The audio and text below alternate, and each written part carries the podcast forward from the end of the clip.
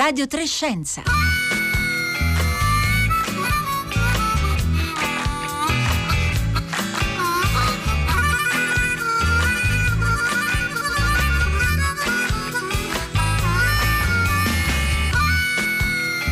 Buongiorno da Marco Motta e bentornati all'ascolto di Radio Trescenza in questo giovedì 21 eh, maggio. E stamattina eh, tutta la città ne parla, si è molto ragionato sulla percezione del rischio contagio a partire eh, dalle polemiche di questi ultimi giorni sulla, sulla movida e il pericolo che i numeri dell'epidemia naturalmente tornino eh, a crescere. Beh, nella seconda parte della puntata eh, di oggi di Radio Trescenza torneremo a ragionare in qualche modo sulla percezione del rischio, analizzando l'opportunità eh, degli interventi di sanificazione che in questi giorni di riapertura eh, sono effettuati in molti locali pubblici e anche in aree all'aperto. Aspettiamo come sempre le vostre domande, i vostri dubbi, i vostri commenti al 335 5634 296 oppure via Facebook e Twitter dove già sono arrivati eh, diversi eh, commenti e interrogativi.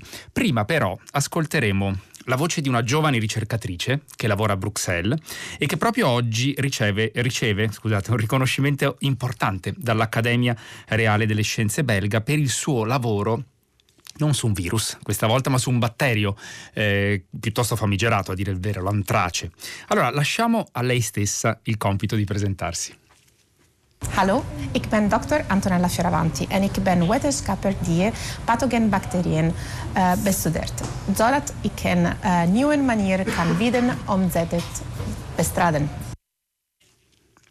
E allora, per chi come me non capisce nulla di eh, fiammingo, ce lo facciamo ripetere in italiano. Buongiorno Antonella Fioravanti. Buongiorno, buongiorno a tutti. E grazie per essere con noi oggi a Radio Trescenza. Antonella Fioravanti è ricercatrice, mi dica se dico correttamente, del Centro di Biologia Strutturale della eh, Vrij Universität Bruxelles, eh, cioè la Libera sì. Università di Bruxelles, giusto? Esatto, si dice esatto, così. esatto. Ma quindi lei parla fluentemente fiammingo? Allora, io parlo fluentemente inglese, francese e il fiammingo lo capisco, insomma, lo, lo masticchio, diciamo così. Lo parla meglio mia figlia di 20 mesi, ecco, quello è chiaro. Quindi devo, devo muovermi a impararlo velocemente, se no mi supererà velocemente. Da, da quanti Eh, anni Antonella Fioravanti lei lavora lì a Bruxelles? Allora, sono dall'ottobre 2014, quindi quasi sei anni. Appena fatta, fa- finito il dottorato in Francia, sono venuta a lavorare qua. E, e tra poco appunto racconteremo il motivo per cui, o meglio, l'oggetto di, di studi che anticipavamo eh, prima, che eh, l'ha portata poi a eh, conseguire proprio oggi, è la notizia eh, ufficiale, il premio che le è stato assegnato eh, dall'Accademia Reale delle Scienze belga col giornale scientifico EOS. Il premio si chiama EOS Pipet 2020 e identifica ogni anno il migliore, più promettente, diciamo, eh, giovane ricercatore eh, dell'anno. È la prima volta che il premio viene assegnato a uno scienziato eh, non di cittadinanza eh, belga. Insomma, complimenti Davvero. in modo particolare, immagino che sia molto felice. È un onore, davvero, è un onore, un riconoscimento incredibile per la, per la ricerca e poi appunto mh, è stata veramente una, una soddisfazione immensa. Già quando ho ricevuto la nomination, perché appunto eh, sapevamo su 60 che 5 erano in finale, quindi hanno fatto promozione, però insomma già io ero contenta là, ero già, già incredibilmente soddisfatta, poi insomma quando è arrivata invece la notizia che ero proprio io la vincitrice è stato veramente incredibile. Ecco. Grande, fe- grande felicità. Ehm, Antonella Fioravanti, cominciamo a- ad addentrarci un po' nel, nel- nel suo eh, campo di ricerca che, eh, lo dicevamo prima, si è concentrato negli ultimi anni su eh, un batterio, l'antrace. Ehm, cominciamo co- col fare un, magari eh, un breve profilo di questo batterio con cui gli esseri umani in realtà hanno dovuto combattere sin da tempi antichissimi, ha una fama piuttosto oscura l'antrace, diciamo.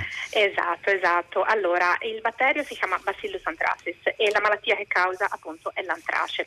Ehm, è una malattia naturale, mm, appunto come diceva lei, è sempre stata, è sempre stato in natura questo batterio, è un super batterio che fa lui, infetta persone, animali mm, e quando appunto finita l'infezione c'è un rilascio dai cadaveri di sangue nel- nell'ambiente, questo batterio diventa eh, come una brutta bella addormentata, una- eh, eh, entra in questo stato di, di sonnolenza super resistente, cioè la spora, e può stare nel terreno per centinaia di anni. Sono- eh, ed, è, appunto, ed è legato alla nostra storia da sempre, pensa appunto che il, la quinta piaga dell'Egitto con cui Mosè minacciava il faraone proprio, si tratta dell'antrace, quindi è sempre stato eh, a che fare con noi.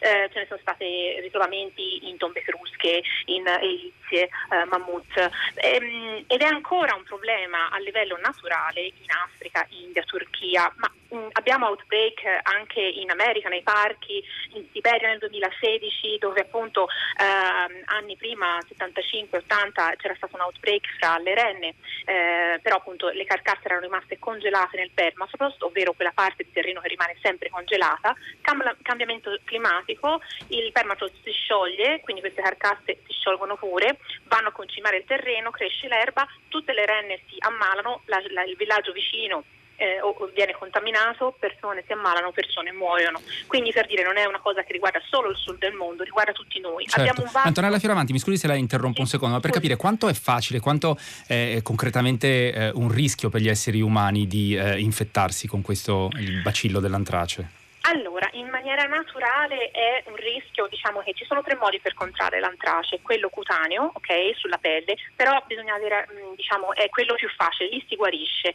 è facile da riconoscere e l'infezione rimane circoscritta, lascia un marchio nero, diciamo, e quindi con degli antibiotici, un trattamento, eh, si riesce bene a fermarlo.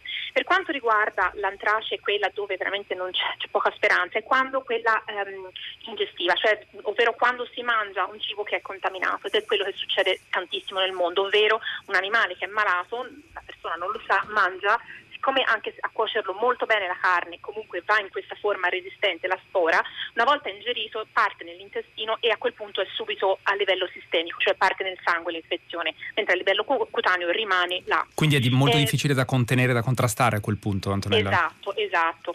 E l'altra forma è quella respiratoria che difficilmente succede in natura, ma purtroppo è stata sviluppata come, eh, come arma bioterroristica, ovvero come potrete ricordarvi eh, dopo l'11 settembre ci fu un rilascio eh, di, di, spore intenzionale dove mh, gente morì, eh, giornalisti ehm, eh, persone appunto che avevano ricevuto le lettere per sbaglio. Ce li ricordiamo bene, ci sono gli attacchi sì. all'antrace diciamo del 2001, esatto. del settembre 2001 che causarono, se non vado errato, la morte di 5 persone e l'avvelenamento di altre esatto. eh, 17. Quello è anche il motivo per cui eh, Antonella Fioravanti da allora eh, in poi la ricerca sul bacillo dell'antrace è stato soprattutto, eh, mi corregga se sbaglio, di carattere militare, militare e sì. c'è poca ricerca Super. pubblica, lei è tra le poche sì. che conduce questi Sono una delle poche rimaste, una delle poche rimaste appunto tutto in mano mh, eh, sulla ricerca diciamo, militare per motivi concreti, però appunto è, è una ricerca un po' diversa, diciamo, ecco, eh, e quindi ci vuole anche la ricerca civile, diciamo, come vedete appunto i risultati sono, stanno venendo dalla ricerca civile. Ecco, e, e lei diceva prima, mi scusi, prego, concluda. No, volevo appunto eh, farle ehm, notare che appunto questa storia del bioterrorismo è, non risale al, cioè non è che si è sviluppata solamente con l'11 settembre, mm-hmm. dopo l'11 settembre, è una cosa che risale dalla seconda guerra mondiale, sono i nazisti che l'hanno sviluppato in, questo, in questa direzione.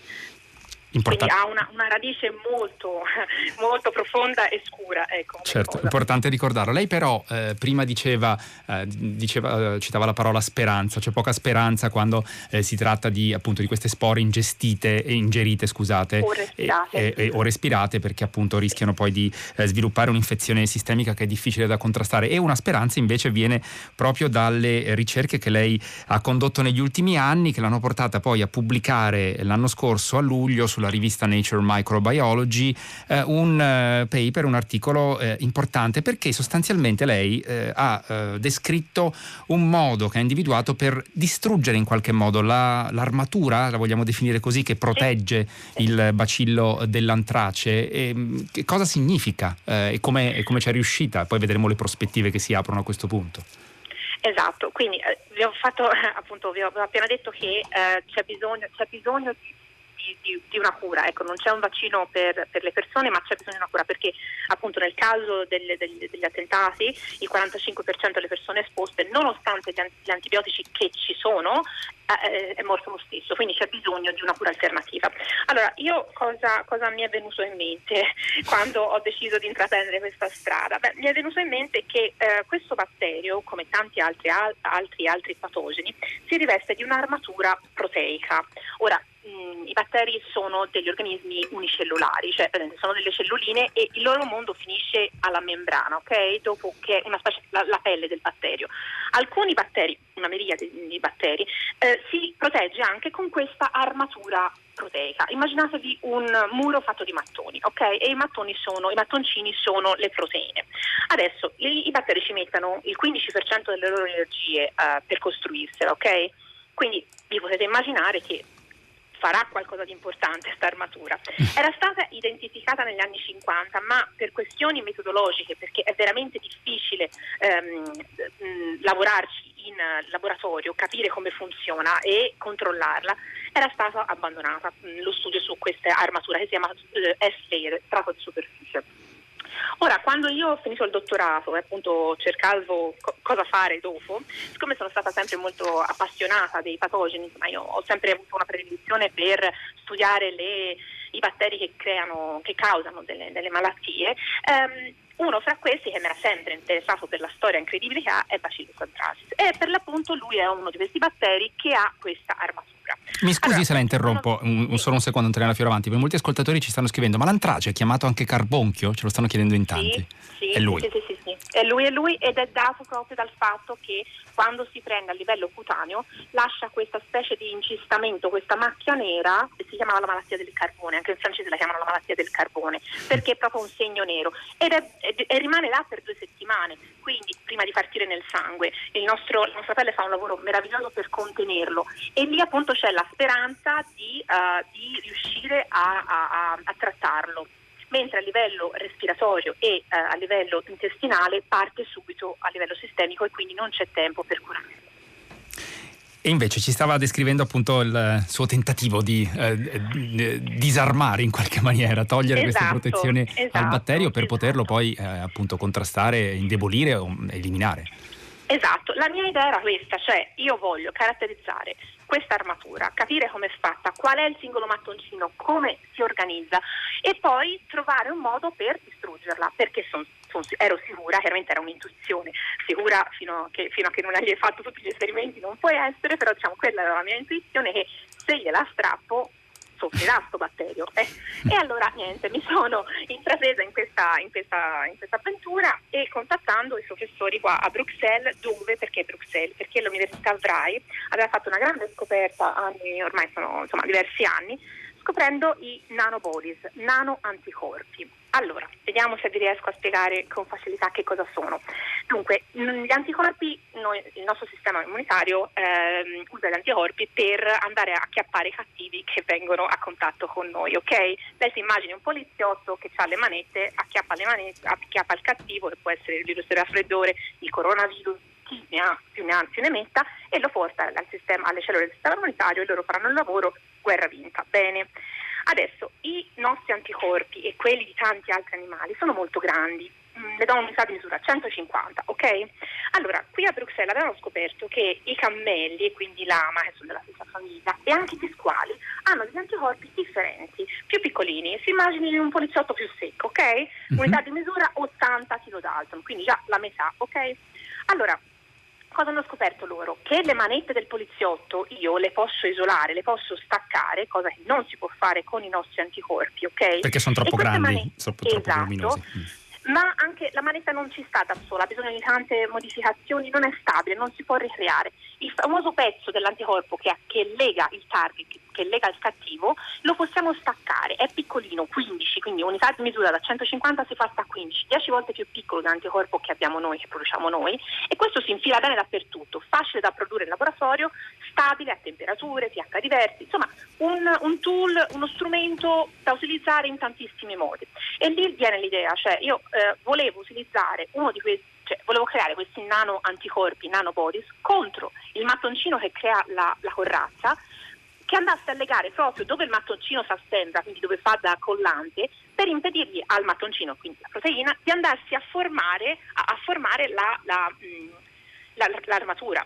Perché una cosa interessante di queste proteine, e questo è, è anche il, il, limite, la cosa che ha ostacolato tutti questi anni una caratterizzazione di queste, di queste armature proteiche è che lei si immagini che madre natura queste, queste, queste proteine le ha fatte benissimo, ovvero anche se non c'è il batterio e io provo a riprodurle in laboratorio, queste sembrano lo stesso, fanno la, la corazza anche se non c'è il batterio, il che significa che mi si addentrano talmente tanto che io non le posso studiare. Viene una sorta di gelo, una Nutella bianca, eh, lo dico sempre per spiegare miei studenti o ai talk, che a parte spalmarsela sul pane non ci potete fare niente. Allora, Ma se io riesco a bloccarla riesco a vedere come è fatta. Antonella Fioravanti, lei eh, con l'aiuto tra l'altro di immagini molto efficaci è riuscita a darci una descrizione davvero eh, vivida, anche con l'entusiasmo che sta contagiando anche i nostri ascoltatori e ascoltatrici. Quindi sostanzialmente con l'aiuto di questi anticorpi che venivano eh, dall'AMA lei è riuscita effettivamente a in qualche maniera disarmare, eh, comunque a eh, togliere questa armatura del batterio e di fatto a indebolirlo.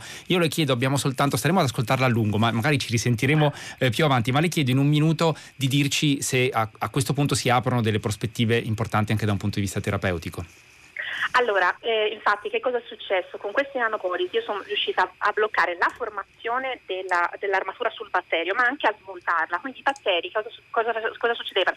Si rattrappivano tutti e una delle scoperte grandi è stata che questa armatura funziona come un esoscheletro e non solo i batteri ne soffrono a livello morfologico, ma non crescono più.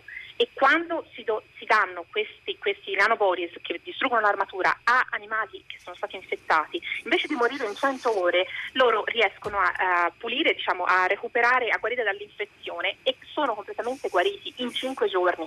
Quindi sì, a livello terapeutico si, si, si, si apre tutta una, una, una nuova, una nuova diciamo, un nuovo capitolo ehm, che va appunto continuato a, a ottimizzare e, e, questo è un mio obiettivo del, di questo anno, ma la cosa importante, la bella notizia è che questo dà speranza per altre patologie che sono causate da batteri che anche loro hanno una, un'armatura.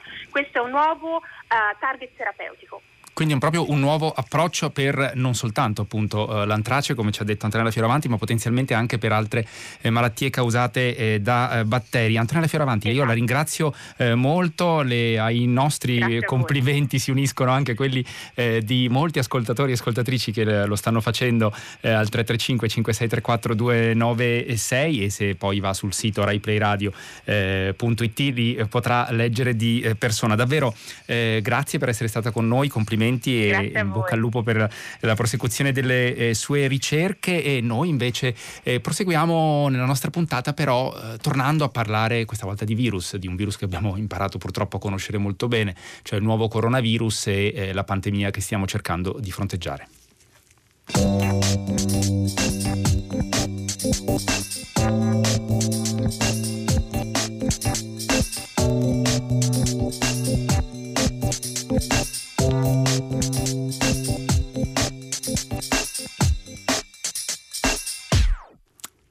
Diamo subito il buongiorno a Donato Greco. Buongiorno, buongiorno. E grazie molte per essere con noi. Donato Greco, eh. epidemiologo con una lunga e importante carriera alle spalle eh, all'Istituto Superiore di Sanità, eh, dove ha diretto il laboratorio eh, di epidemiologia. Ehm, Donato Greco nelle ultime settimane ha pubblicato alcuni articoli molto su, interessanti sul sito Scienza in, ri, in Rete, che è, scusate, un sito ricchissimo di analisi, commenti molto eh, utili, molto approfonditi e eh, ve ne raccomandiamo ancora una volta eh, la lettura. E nei giorni scorsi ha pubblicato un articolo dal titolo Sorvegliare e pulire che analizza l'appropriatezza degli interventi di sanificazione per ridurre e mitigare il rischio di diffusione eh, dell'epidemia. E tra un attimo ci eh, arriveremo perché anche diversi ascoltatori e ascoltatrici anche sui, sui nostri profili social ci hanno eh, scritto con molte domande su questo eh, tema. Prima però Donato Greco. Le vorrei eh, chiedere, visto che appunto eh, lei ha una importante carriera da, da epidemiologo, ehm, la questione del cosiddetto rischio calcolato, perché insomma l'immunologa Antonella Viola questa mattina tutta la città ne parla, eh, si è detta eh, piuttosto irritata ad aver sentito questa espressione, quando è stata usata l'espressione rischio calcolato eh, in questa fase di eh, riapertura. Lei come giudica questa espressione? Insomma, noi calcoliamo il rischio per milioni di cose.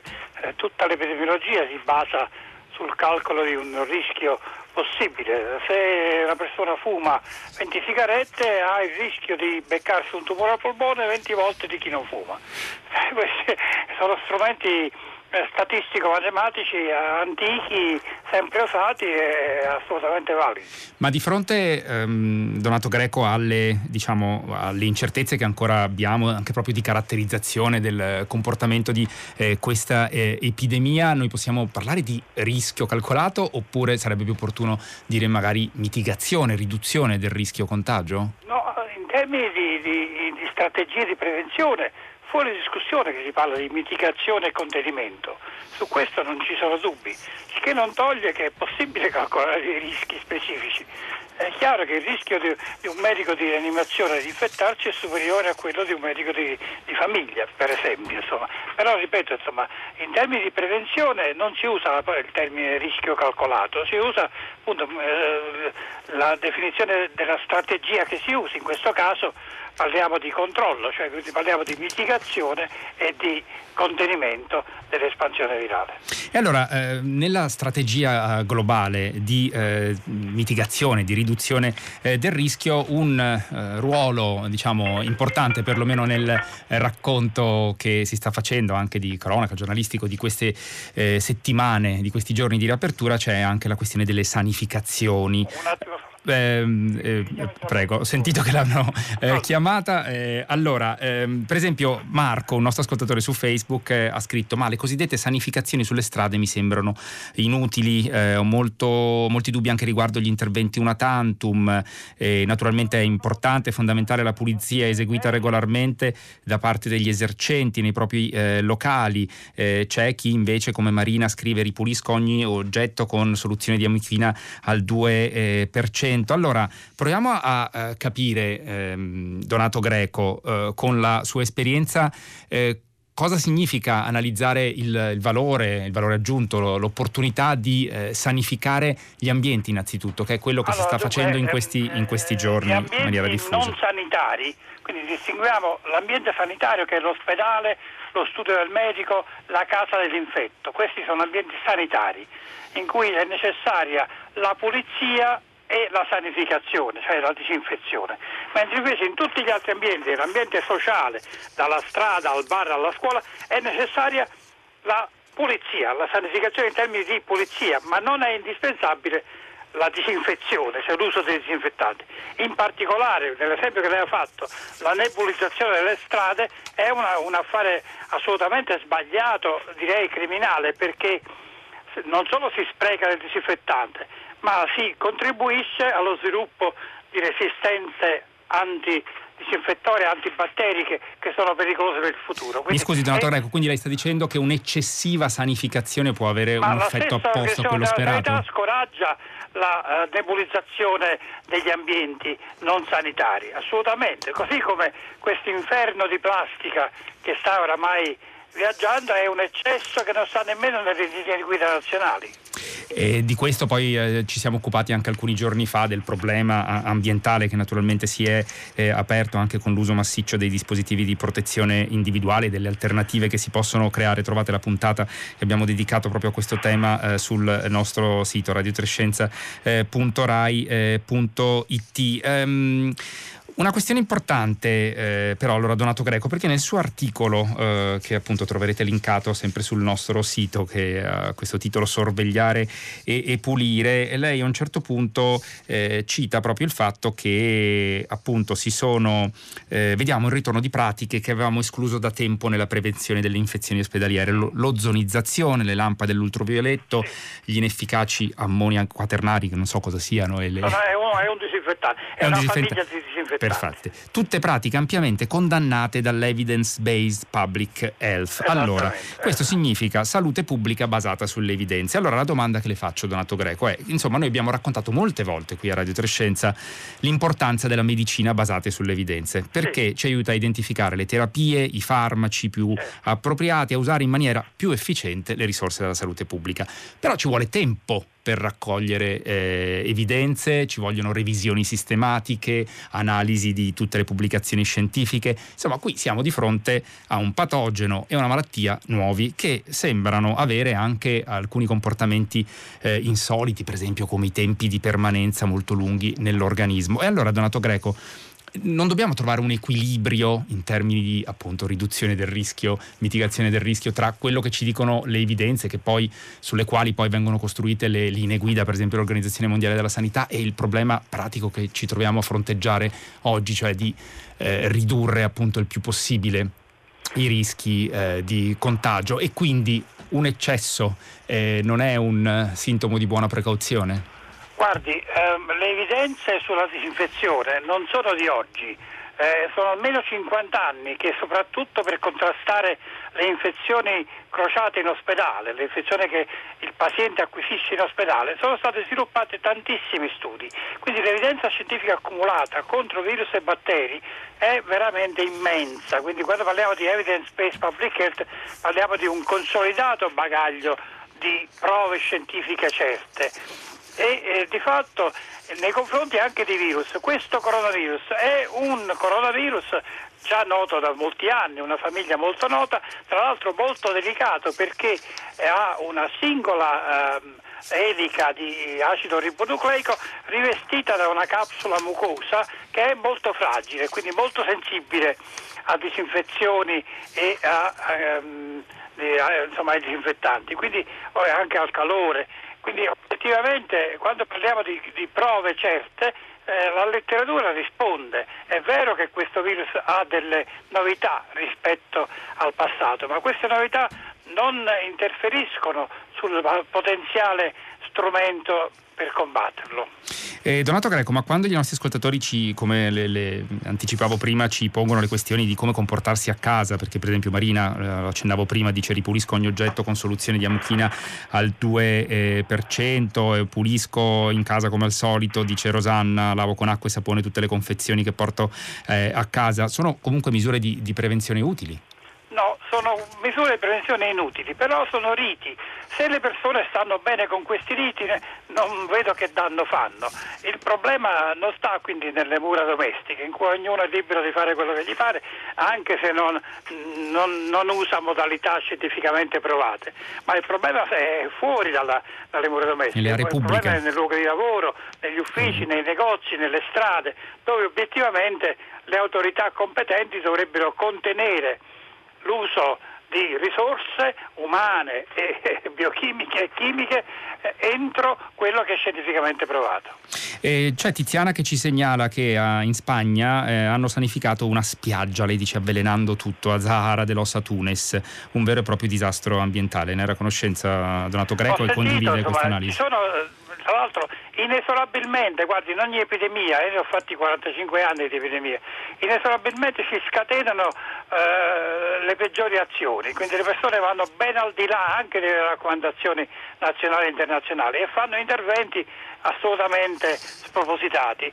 Bisogna stare attenti con i disinfettanti, anche lo stesso eh, cloro, la, la, varichina o l'alcol, non, non, sono sostanze innocenti, non vogliamo intossicare l'ambiente, tra l'altro agiscono anche sull'ecologia e sulla fauna, sulla microfauna ambientale eh, senza un motivo di, di, sicurezza per noi. Quindi... Senta, eh, Patrizia per esempio ci ha scritto al 335 5634 296 che dice l'INAIL non la pensa però così, le imprese devono sanificare gli ambienti con tutte poi le sanzioni e le complicazioni del caso. No, è chiaro che davanti insomma, Abbiamo 30 secondi, nella scienza, noi non conosciamo il rischio zero, quindi nessuno può escludere che, che, in una probabilità su un milione ci sia la possibilità di contare. È chiaro che le aziende per motivi legali, per motivi sostanzialmente legali, scelgono sempre le strade più estreme per per eh, mettersi in sicurezza davanti non al rischio salute, ma davanti al rischio legale, che è ben diverso da quello Lei dice però poi naturalmente sulle aree eh, pubbliche in particolare dobbiamo ragionare il più possibile in termini di eh, appropriatezza. Allora, Donato Greco, io la ringrazio, potremmo continuare a lungo, stanno arrivando molti messaggi, magari torneremo eh, su eh, questo tema, rimando intanto all'articolo che trovate linkato sul nostro eh, sito Sorvegliare e Pulire, scritto da Donato Greco sul sito Scienza in Rete. Noi siamo giunti alla fine di questa puntata di Radio 3 Scienza. Grazie ad Anna Maria Giordano, oggi in regia Fabrizio Paccione alla parte tecnica e eh, da Marco Motta, Rossella Panarese, Francesca Boninconti e Roberta eh, Fulci che ci hanno dato una mano eh, da casa. L'augurio di una buona giornata a tutti all'ascolto dei programmi di Radio 3, adesso il concerto del mattino.